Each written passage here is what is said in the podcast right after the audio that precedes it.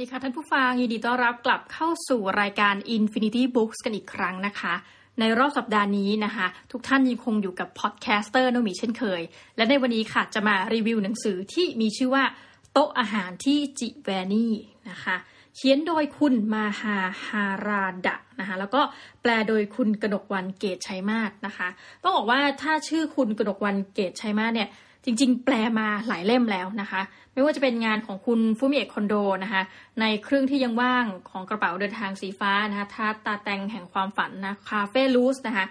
สามเล่มนี้คือล้วนแปลโดยคุณกระดกวันเกตชัยมาศนะแล้วก็เล่มนี้ก็เป็นอีกหนึ่งเล่มนะที่แปลโดยคนคนเดียวกันนะก็ถ้าเกิดใครชอบสำนวนเนี่ยนะก็คิดว่าหยิบปุ๊บนะอาจจะสามารถตัดสินใจได้โดยไม่ต้องคิดว่าโอเคซื้อเลยเพราะว่าสำนวนต่างๆเนี่ยสนุกสนานนะคะ ต้องบอกว่าส่วนตัวนี่อาจจะถูกหลอกมาเล่มนี้นะคะคือส่วนตัวเนี่ยเป็นคนที่แต่เดิมนะคะไม่อ่าน fiction แล้วตอนนี้พอมาเริ่มอ่าน fiction เนี่ยเราก็จะเลือก fiction แบบที่เราชอบ คือเรื่องราวเกี่ยวกับอาหาร เรื่องราวเกี่ยวกับการเดินทาง เราเลือกหนังสือเล่มนี้เลยนะ เพราะคำว่าโต๊ะอาหารที่จิแวร์นีแล้วก็ไม่ได้คิดอะไรหลังจากนั้น ปรากฏว่าทั้งเรื่องทุกท่านมีเรื่องของอาหารจริง แต่เป็นเหมือนกับส่วน 5%สุดท้ายของเรื่องนะคะกลายเป็นว่าเรื่องจริง ๆ ทั้งหมดก็คือว่า หนังสือเล่มนี้เป็นเรื่องราวเกี่ยวกับศิลปินนะคะ จิตรกรนะคะเป็นเรื่องราวเกี่ยวกับ art นะคะศิลปะนั่นเองทุกท่าน ดังนั้นต้องบอกก่อนชื่อมันอาจจะหลอกทุกท่าน แต่ถ้าท่านเป็นพูดง่ายๆนะ หลับตานึกเลย ถ้าท่านแบบว่าเป็นเด็กศิลปกรนะคะ เด็กมัธนศิลป์นะเด็กจิตกรรมนะคะหรือว่าอยู่ศิลปกรรมจุฬานะคะคือคณะใด ๆ เหล่านี้ พอมาอ่านเล่มนี้เรารู้สึกว่าจะอินกว่าเรา ผู้ซึ่งต้องบอกตามตรง เรามีความรู้กันน้อยมากนะคะ ในเรื่องราวของศิลปะ เช่น ศิลปะในยุค Impressionist ประกอบไปด้วยใครบ้าง คือจริง ๆ ในต่างประเทศเนี่ยก็จะมีเรียนนะทำให้หลาย ๆ คน สามารถที่จะคือเราก็คิดเหมือนกันนะว่า ส่วนตัวเนี่ยเป็นคนไม่ชอบวิชาศิลปะเลยนะคะพยายามหนีมาโดยตลอด คิดมาโดยตลอดว่าการเรียนศิลปะโอเค มันทำให้ใจชื้นใจฟู แต่ว่าสำหรับคนอย่างเราที่ไร้ซึ่งจินตนาการเนี่ยจะยังไงดีนะคะหมายความว่าเอเราเราจะไปทางไหนต่อแล้วมันจะมีประโยชน์อะไร ก็ได้มาเรียนรู้ว่าจริง ๆ เนี่ยเราควรจะรู้จักศิลปะ เพราะว่าวันเมื่อเราเดินทางไปยัง ที่ต่างๆนะคะ เราได้ไปเห็นจิตรกรรมฝาผนัง เราได้ไปเห็น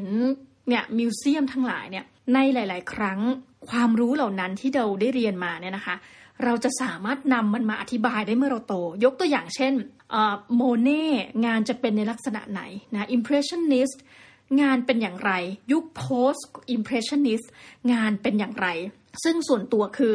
เดียนตอบไม่ได้ จนกระทั่งได้มาอ่านหนังสือเล่มนี้ก็จะมีความเข้าใจเหมือนจุดเปลี่ยนนะต้องใช้คำนี้จุดเปลี่ยนว่าอ๋องานศิลปะเนี่ยมันเป็นอย่างไร คืออะเดี๋ยวเราไปพบกันดีกว่ากับหนังสือเล่มนี้นะคะ ก่อนอื่นเลยเป็นตามธรรมเนียมของเราว่าเราต้องบอกว่าหนังสือเล่มนี้ราคาเต็มจากปกเท่าไหร่ และมีจำนวนหน้าเท่าไหร่นะคะเล่มนี้ใช้เวลาอ่านค่อนข้างนานพอสมควรนะเพราะว่า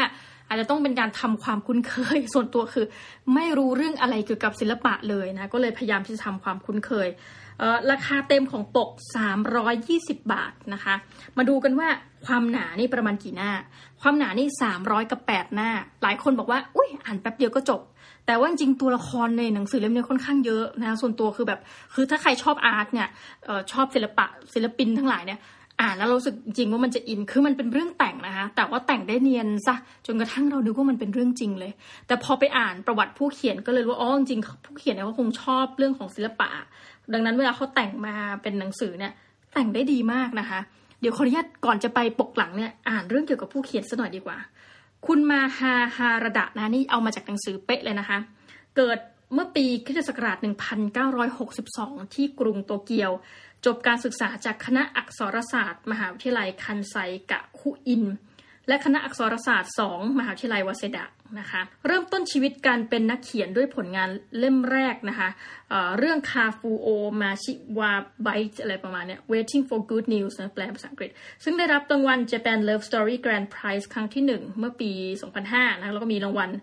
ยามาโมโตะ ชูโกโร่ไพรส์ครั้งที่ 25 นะในปี 2012 จากผลงานเรื่อง Painting of Paradise นะแปลเป็นภาษาอังกฤษ ก็ส่วนตัวนี้น่าจะเป็นคนชอบศิลปะเอามาก ๆ ทีเดียวนะคะอะ เรามาดูหลังปกกันดีกว่านะว่าเขาเขียนโปรยคำโฆษณาหนังสือเล่มนี้ว่าอย่างไร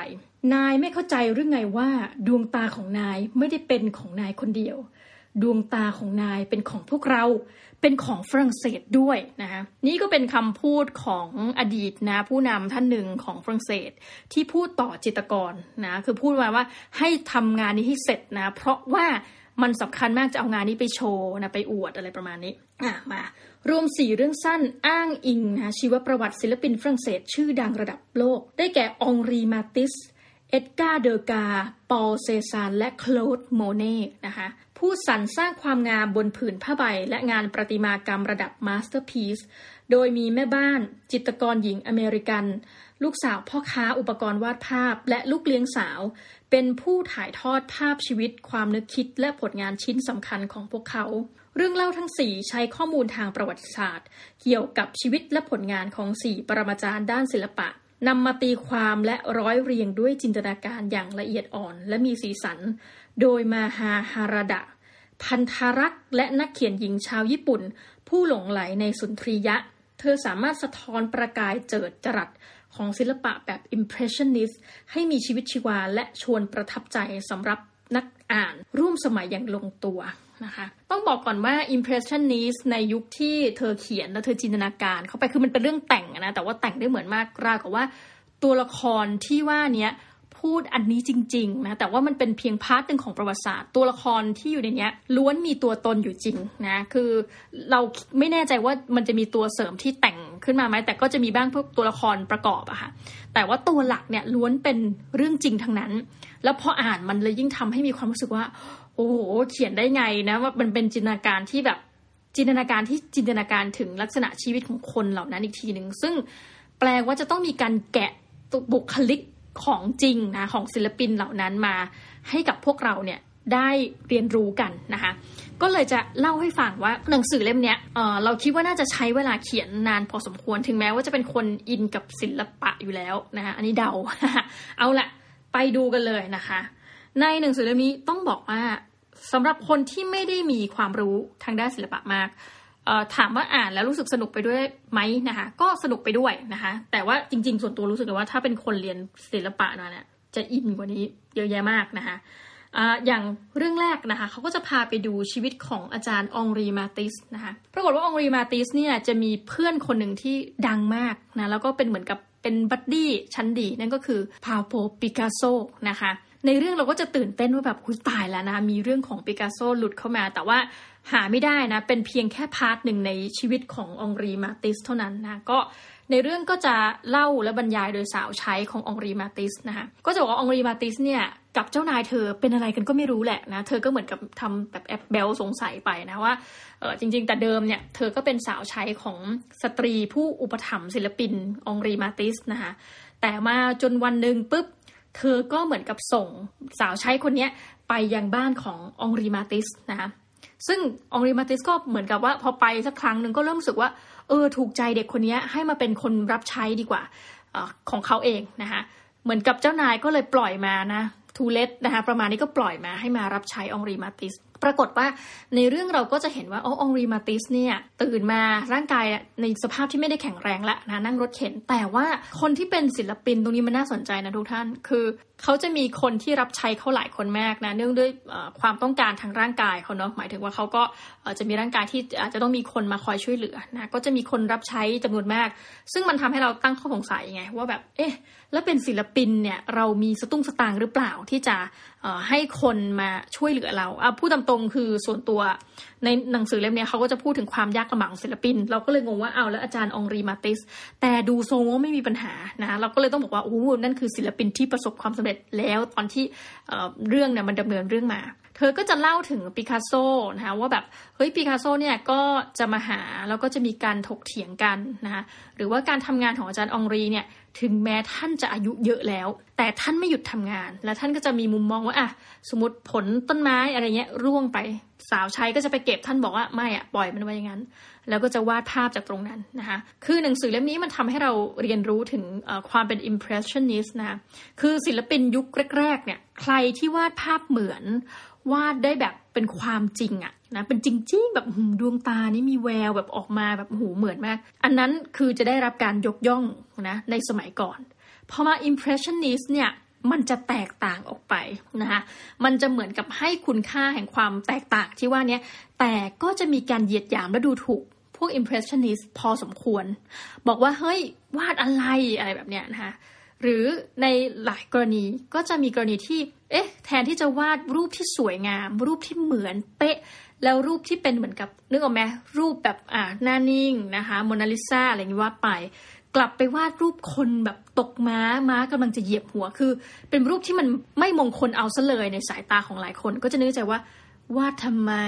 เผื่ออะไรอะไรเงี้ยแต่ว่าก็จะมันคือพูดตามตรงนะเขาก็จะพูดว่าอู้แต่มันเป็นรูปที่แตกต่างอะ่ะแล้วก็เลยรู้สึกชอบอะอะไรประมาณนี้ทุกท่าน ก็จะเล่าไปเรื่อยจนท้ายสุดเนี่ยเราก็จะเห็นจากเรื่องของสาวใช้ว่าเเมื่อองรีมาติสเริ่มป่วยนะคะหรือว่าในที่สุดเสียชีวิตไปเนี่ยเธอก็จะเล่าถึงความเจ็บปวดโอ้โหแบบโอ้เจ้านายเธอ แต่ในขณะเดียวกันเราก็จะเห็นความเปลี่ยนแปลงของปิกัสโซด้วยเช่นกันว่า เฮ้ยปิกัสโซเริ่มที่จะไม่โอเคละ นะคะเริ่มที่จะมีอาการซึมเศร้านะซึ่งมันก็อาจจะสอดคล้องกับเรื่องราวในชีวิตจริงนะซึ่งนี่ก็เป็นเพียงเรื่องแรกนะคะในบริบทนี้เขาจะมีหนังสือเล่มนี้มีอยู่ด้วยกันเพียง 4 บทเท่านั้นอะสี่บทที่ว่านี้ก็จะติดตามศิลปินทั้ง 4 คนนะจุดที่น่าสนใจถ้าทุกท่าน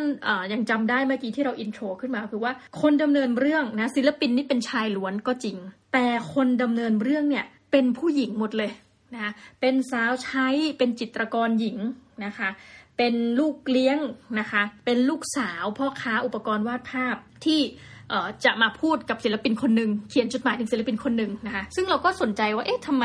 คือโอเค ผู้เขียนเป็นผู้หญิงแต่ทำไมถึงเลือกที่จะการเล่าเรื่องของตัวละครเล่าผ่านสตรีนะคะสรุปนะ เรื่องแรกก็จะเป็นเรื่องขององรีมาติสแล้วก็ตัวละครอีกอันก็คือปาโบลปิกัสโซนะคะซึ่งน่าสนใจมาก อะถัดไปนะคะก็คือเอ็ดการ์เดอกาบอกตามตรงนะคะองรีมาติสก็ไม่รู้จักเอ็ดการ์เดอกาใครรือนะคะส่วนตัวคิดจริงๆก็ไม่รู้จักเหมือนกันอะเรื่องราวเนี่ยมันก็เริ่มมาจากเอ็ดการ์เดอกาเนี่ยเสียชีวิตไปแล้วนะคะก็มีการเรียกจิตกรหญิงชาวอเมริกันคนนี้แหละ ซึ่งเออเราเข้าใจว่าเธอมีตัวตนอยู่จริงนะคะเออเหมือนกับเรียกให้มาดูว่าจะเอางานนี้ของเอ็ดการ์เดอกาเนี่ยมาโชว์ดีไหมนะก็เรื่องเริ่มจากคนเสียชีวิต เราก็สงสัยว่าเอ๊ะจิตกรหญิงอเมริกันเนี่ยมีความเกี่ยวข้องอะไรด้วยนะคะ แต่มันก็เหมือนกับเฉลยนะครับเฉลยมาในประเด็นหนึ่งว่า เอ้ยมันก็มีจริง ๆ คนอเมริกันที่ออยู่ดีๆ เนี่ยรู้สึกเกิดชอบใน คือถ้านึกถึงพวก impressionist นึกถึงพวกศิลปินนะคะ นักศิลปินศิลปะทั้งหลายเนี่ย ก็จะนึกถึงฝรั่งเศสที่มีความอู้ฟู่เฟื่องฟูมากนะคะ แปลว่าอยากกระนั้นเลยการอยู่ที่อเมริกาเนี่ยอาจจะไม่ได้เป็นประโยชน์นะในเรื่องนี้ก็เลยบอกว่าตัวละครเนี่ยนะคะก็เลยขอเคลื่อนย้ายตัวเองเนี่ยจากอเมริกาเนี่ยมาอาศัยอยู่ในฝรั่งเศส มาใช้ชีวิตมาเรียนรู้เรื่องของศิลปะในฝรั่งเศสนะคะตัวละครหญิงที่ดำเนินเรื่องนี้มีชื่อว่าแมรี่คัสซาร์ดนะคะประมาณนี้ซึ่งเอ็ดการ์เดอกาเนี่ยจริงๆ เราก็ไม่ใครจะเข้าใจว่าเขาเป็นใครนะแต่ว่ามันก็มีประเด็น issue หนึ่งที่ว่าทำไมจะต้องเลือกให้เอาว่าเอางานคนคนนี้แสดงดีไหม ในเรื่องนี้ก็จะบอกว่าแมรี่คาสซาร์ดเนี่ยเป็นคนที่รู้ไปหมดเลยว่าเอ็ดการ์เดอร์การเนี่ยทำงานศิลปะอย่างไร กลายเป็นว่าในเรื่องเนี่ยค่ะมันมีเรื่องของการ abuse คนอยู่ ก็คือเอ็ดการ์เดอร์การเนี่ยไปเลือกอคนที่เป็นพวกนักบัลเลต์นะคะคือหลายคนก็จะนักบัลเลต์เนี่ยที่เขาเขียนนะไม่ใช่เราพูดเองเนาะก็จะเป็นเหมือนกับ หลายคนคือพยายามที่จะไปถึงคำว่า The Star นะคะเป็นเหมือนกับซุปตาร์นะก็อาจจะเป็นดาราถ้าเทียบกับสมัยนี้เนาะและขณะเดียวกันถ้าอีกจุดหนึ่งคือ การเป็นอาชีพนักบัลเลต์เนี่ยมันก็มีความทรมานเนาะทั้งเจ็บปวดนะทั้งการใช้ร่างกายอย่างแบบหนักหน่วง แต่อีกประเด็นคือถ้าเกิด work เธออาจจะได้ไปเป็นภรรยาเก็บของใครสักคนนะอาจจะได้แบบแต่งงานไปกับคนที่ร่ำรวยก็เป็นได้นะ มันก็คือเป็นความฝันของสตรีที่ บ้านอาจจะไม่ได้มีหนทางเลือกมากนักนะคะก็พยายามเข้าเมืองมาเพื่อมาเป็นซูเปอร์สตาร์นะผ่านการเต้นบัลเลต์ทีนี้ในเรื่องก็เหมือนกันก็คืออท่านเอ็ดการ์เดอร์กาเนี่ยก็ไปหยิบเด็กคนหนึ่งมาพร้อมกับบอกว่าเธอเนี่ยแบบเป็นได้แน่นอนซุปตาร์อะไรประมาณนี้เนาะแล้วก็ให้เธอทำท่าทางต่างๆ แต่ว่าในเรื่องเนี่ยแมรี่คาสาดก็พยายามจะชี้ให้เราเห็นว่ามันคือการเหยียดสตรีเพศไว้เพราะว่าให้ทำท่าอะไรก็ได้และที่สุดเลยเรื่องมันเลยเถิดไปจนกระทั่งว่า เอ็ดการ์เดกาให้เด็กผู้หญิงถอดทั้งชุด ทั้งทั้งที่เธออายุเพียง 14-15 ปี ก็คือ under age นะคะและที่สุดแล้วนอกจากรูปภาพที่วาดมา การให้ผู้หญิงเด็กผู้หญิงเปลือยเนี่ย จริง ๆ ถ้ามันสมัยนี้เราก็รู้สึกว่าโอ้โหมันต้องแบบโอ้โหนักสิทธิมนุษยชนไปแล้วนะแต่ว่านี่คือยุคโบราณเนาะยุคสมัยก่อนเรียกโบราณก็นะแต่ว่าถัดไปคือนอกจากสิ่งที่เก็บไว้เป็นภาพเขียน ยังมีเหมือนกับ ประติมากรรมเป็นหุ่นปั้นนะคะซึ่งเชื่อว่าการปั้นเนี้ยเพื่อให้เหมือนกับศึกษาร่างกายเนี่ยแหละค่ะของนักบัลเล่เหล่านี้ ก็เลยมาตัดสินใจว่าจะเอางานที่เราเห็นว่าเป็นงานที่มันอาจจะไม่ใช่ศิลปินท่านนั้น สมัยมีชีวิตอยู่คงไม่ได้คิดว่านี่คืองานแต่คือโมเดล เอาไว้วาดนะเอาไว้เป็นแบบจะเอามาโชว์ดีไหมนะเรื่องมันก็เดี๋ยวก็ทุกท่านก็ต้องติดตามต่อไปว่าสรุปแล้ว เรื่องราวจะลงเอยอย่างไรนะคะทีนี้มาเรื่องที่ 3 เป็นการเขียนจดหมายถึงคุณปอลเซซาน นะคะตรงนี้ก็จะได้เห็นว่าโอ้ยการเป็นศิลปินนี่มันช่างไส้แห้งจริง ๆ นะคะต้องใช้คำนี้ไส้แห้งจริง ๆ ก็คือพูดถึงว่าเด็กสาวคนนี้ที่เขียนจดหมายถึงปอลเซซานเนี่ยคือเขียนมาว่านะคะถ้าเป็นภาษาชาวบ้านคือเขียนไปด่านะคะบอกว่าช่วยกรุณาจ่ายค่าสีที่ค้างพ่อฉันด้วยนะคะเธอก็เป็นลูกสาวของพ่อค้าอุปกรณ์วาดภาพ ก็จะเล่าถึงว่าพ่อเนี่ยก็เริ่มต้นตั้งแต่แบบจากศูนย์มา แล้วก็พัฒนามาจนกระทั่งมีร้านเป็นของตัวเอง คือในเรื่องเราก็รู้สึกว่าโหแบบการที่เป็นพ่อค้าขายสีเนี่ย เราไม่รู้ยังไงเนาะแต่ในเรื่องคือลำบากมาก เพราะว่าเขาบอกจิตกรส่วนหนึ่งก็คือเว้ยขอตะไว้ก่อนได้ไหมขอมายืมสีนะแล้วก็เดี๋ยวถ้าขายภาพได้ก็จะเอาเงินมาให้พ่อค้าเนี่ยก็ใจดีแล้วเกินให้ไปให้ไปจน เธอก็บอกว่า คุณรู้ไหมว่าร้านของเราเนี่ยกลายเป็นที่เหมือนกับเป็นที่รู้กันนะคะว่าคนที่แบบงานไม่เลิศพอคือ ภาพความฝันความหวังของศิลปินคือได้ไปอยู่ในงานแสดงที่ยิ่งใหญ่นะคะเธอก็บอกว่าเป็นที่รู้กันเลยว่าไอ้พวกงานแสดงที่ตกเนี่ย ก็สงสัยแบบซื้อสีจากร้านนี้คือมันเป็นแบบร้านที่แบบเออคนไม่ดังไปรวมตัวกันซื้อสีอะไรเงี้ย เธอก็แบบเหมือนจดหมายฉบับแรกจะเป็นการทวงหนี้นะ แต่ว่าถัดไปก็จะเป็นการเล่าถึงถึงพ่อ เป็นการคุยเหมือนคุยฝ่ายเดียวนะ ถึงปอเซชานว่าแบบเอ้ยชีวิตเป็นอย่างไรบ้างตอนนี้ เราก็จะเห็นความยากลำบากของศิลปินที่ อะบางทีอยู่ปารีสมันไม่ไหว ค่าใช้จ่ายมันสูง การดำรงชีวิตเป็นไปด้วยความยากลำบากนะคะแล้วก็นักเขียนอ่าหมายถึงว่าศิลปินเนี่ยจะต้องมีคนอุปถัมภ์ถึงจะดี หรือจะต้องมีคนที่เห็นคุณค่าของงาน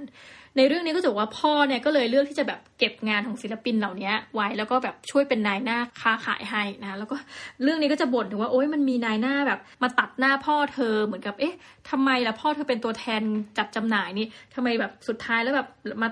โดนศิลปินแบบเอ๊ะยอมหรือเปล่ามาช่วยตัดราคาอะไรเงี้ย คือเหมือนแทนที่จะผ่านพ่อค้าคนกลางอย่างคุณพ่อของเธอนะผู้ซึ่งแบบใจดีแบบให้สถานที่มาวางไว้กลายว่าสุดท้ายพ่อเธอแบบ เหมือนเอาถูกคนอื่นแบบขายไปโดยศิลปิน แล้วพ่อก็ยังแบบรู้สึกดีนะคะ คือสุดท้ายเรื่องนี้ก็จะเล่าว่าอุ้ยที่สุดแล้วคนที่ลำบากเนี่ยเป็นทั้งศิลปินเลยนะคะแล้วก็พ่อค้าขายสีที่ขายให้ศิลปินด้วยนะในลักษณะเช่นนี้ แล้วก็จะเล่าถึงประวัติให้เราเห็นค่ะว่า เอ้ยแต่ก่อนเนี่ยการเติมสีทีหนึ่งเนี่ยอู้มันยากลำบาก จนกระทั่งมันเกิดมีนวัตกรรมขึ้นมาคือหมายความว่า แต่ก่อนเนี่ยเราต้องไปเหมือนกับเติมสีหน้าสถานที่ที่เขาขายสี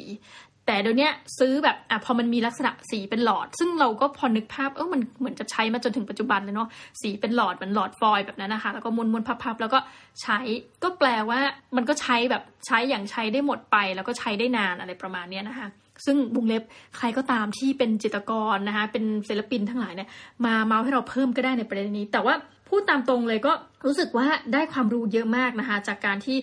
เป็นแคบปลายปากกาของหญิงคนหนึ่งที่โทร ไม่ไม่ใช่ว่าโทร ตอนเริ่มต้นเนี่ยทวงเงินนะคะทวงเงินของศิลปิน ซึ่งสุดท้ายเราก็จะเห็นความเปลี่ยนผ่านของศิลปินนะคะ ประมาณว่าเอ้ยที่สุดแล้วจากความยากลำบาก พอมีผู้อุปถัมภ์พองานหรือผลงานที่เอ่อแต่เดิมเนี่ยคนอาจจะไม่ได้ยอมรับนะวิธีการวาดรูปเช่นนี้ พอในเวลาต่อมาเอ้ยสังคมมันเริ่มเปลี่ยนแปลงค่ะ คนเริ่มยอมรับมากขึ้น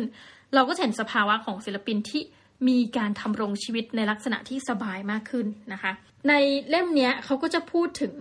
เรื่องราวของศิลปินกลุ่มดังที่พ่อของอผู้หญิงคนนี้เคยเก็บผลงานเอาไว้ แล้วก็สุดท้ายเหมือนพ่อพอเสียชีวิตไปเธอก็บ่นๆว่าเว้ยขายได้แต่ขายได้ราคาน้อย แต่พอเห็นชื่อคนแล้วกระทั่งเราเนี่ยไม่ได้คิดอะไรมากนะคะ ไม่ได้มีความรู้มากยังกรี๊ดเลยว่าโหถ้าเธอในคนนี้นะเลือกเก็บ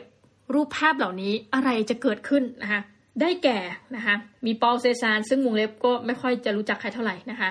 ถัดมานี่นี่โคลดโมเน่นะคะเออซึ่งโมเน่นี่ทุกคนก็จะแบบเออนี่คุณละปอลโกแกงนะคะวินเซนต์แวนโกนะคะงอมีคนคือเทโอแวนโกอะเพิ่งรู้เป็นคนละคนนะคะก็เป็นประธานโทษจริง ๆ ตัวละครทั้งหลายนะที่แบบว่าในที่สุดก็เป็นคนที่มีชื่อเสียงในการต่อมานะคะ ซึ่ง พอเราอ่านเราก็จะแบบว้าวแล้วก็นึกในใจว่าน่าจะเก็บผลงานนี้ไว้เนาะเสียดายที่ขายไปหมดแล้วแต่อย่างว่านะคะ ถ้าไม่เกิดการซื้อขายก็อาจจะไม่มีชื่อของบุคคลเหล่านี้ก็เป็นได้นะคะ ทีนี้เรื่องสุดท้ายก็เป็นเรื่องของโต๊ะอาหารที่จิแวนี่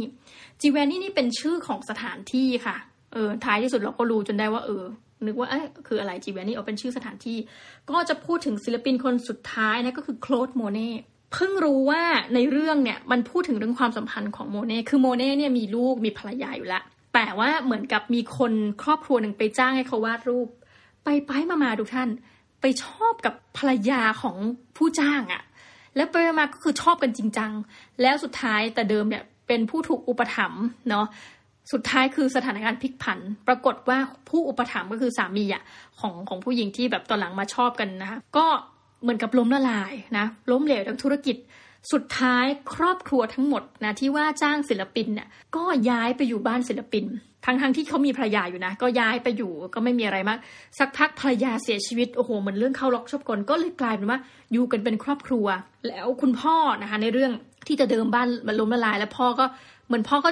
หายไปหายสับสูญไปคือทิ้งลูกทิ้งภรรยา แล้วก็เหมือนมีทรงแบบทำท่าจะกลับมา แต่ไงไม่รู้ คือเรื่องก็วุ่นวายวุ่นวายแล้วก็ก็เลยจะเล่าถึงเรื่องราวของโคลดโมเน่กับชีวิตที่ระหกระเหินพอสมควร คือตอนปลายบั้นปลายชีวิตเนี่ยกลายเป็นคนที่หนึ่งสายตาไม่ค่อยดีนะคะแต่ว่าถัดไปที่น่าสนใจก็คือ กลายว่าชะตาพลิกจากเดิมที่ลำบากตบุญลำบากลำบากในการทำรงตัวในฐานะศิลปิน แต่กลายว่า ยังทันในช่วงซีซั่นที่ชีวิตดีขึ้นจากการเป็นศิลปินเช่นกัน ซึ่งเราก็จะเห็นว่ากลายเป็นบุคคลสำคัญที่แม้กระทั่งผู้นำฝรั่งเศสเองเนี่ยจะต้องมางองอนว่าเขียนรูปให้หน่อยและนี่คือสมบัติของชาตินะคะถ้าจะย้อนไปถึงประโยคแรกๆที่เราคุยกัน นายไม่เข้าใจหรือไงว่าดวงตาของนายไม่ได้เป็นของนายคนเดียว ดวงตาของนายเป็นของพวกเราเป็นของฝรั่งเศสด้วยนะคะ inner มาเต็ม นี่ก็พูดถึงตาของโคลดโมเน่นั่นเอง ต้องบอกว่าหนังสือเล่มนี้ ยูดีอ่านจบแล้วถ้าให้บอกทุกท่านว่าสนุกไหมโอ้ใช้ได้นะใช้ได้ แล้วก็แนะนำละกันแล้วยิ่งใครเป็นนักเรียนศิลปะ ขอแนะนำเป็นอย่างสูงให้อ่านเล่มนี้แล้วท่านจะรู้สึกอินไปกับงานยุค impressionist นะคนที่ท่านศึกษา แล้วก็เห็นด้วยว่าการเปลี่ยนผ่านของศิลปะนะคะมันเป็นอย่างไรนะยังไงก็อย่าลืมนี่ฝากไว้ด้วย โต๊ะอาหารที่จิวแวนี่นะสำหรับใครก็ตามที่มีคอมเมนต์นะประเด็นแบบอยากจะมาเล่าเมาส์แตกเรื่องความรู้เกี่ยวกับศิลปะ สามารถจัดมาได้นะคะ รออยู่นะสำหรับวันนี้ก็ขอขอบคุณมากนะคะ ทุกท่านที่อยู่ฟังรายการ Infinity Books ของเรา ต้องขอลาไปก่อนนะคะ และกลับมาพบกันใหม่สำหรับวันนี้ สวัสดีค่ะ